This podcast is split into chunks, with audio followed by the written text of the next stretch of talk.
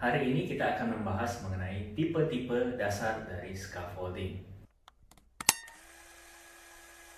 Sebelum kita membahas tipe-tipe scaffolding, ada baiknya kita mengetahui apa itu scaffolding dan juga apa fungsinya. Scaffolding adalah pipa-pipa yang dibentuk sedemikian rupa agar dapat menahan beban yang ada di atasnya. Nah, pemakaian scaffolding ini tergantung daripada pemilik proyek, karena ada proyek-proyek tertentu yang ingin menggunakan bambu. Fungsi scaffolding itu sendiri sebenarnya adalah sebagai tempat untuk bekerja bagi tukang atau pekerja konstruksi yang menjamin keselamatan mereka.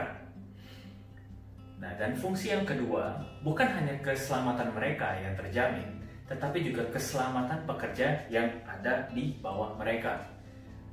Karena kalau kita bekerja di proyek, itu tidak dapat dipungkiri bahwa barang-barang yang dari atas itu bisa jatuh, atau alat-alat, ataupun material-material.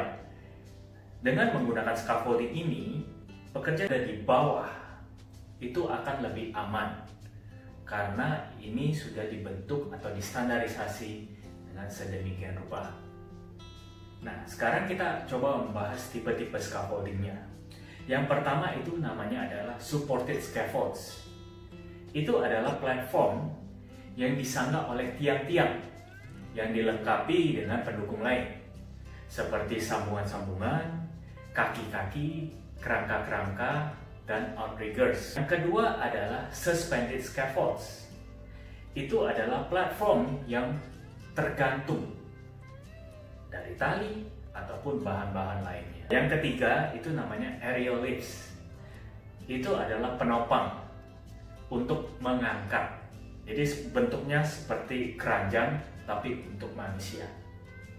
Nah, tiga tipe dasar dari scaffolding ini akan membantu kita untuk mengerti scaffolding tipe apa yang perlu kita gunakan jika kita mendapatkan proyek tertentu.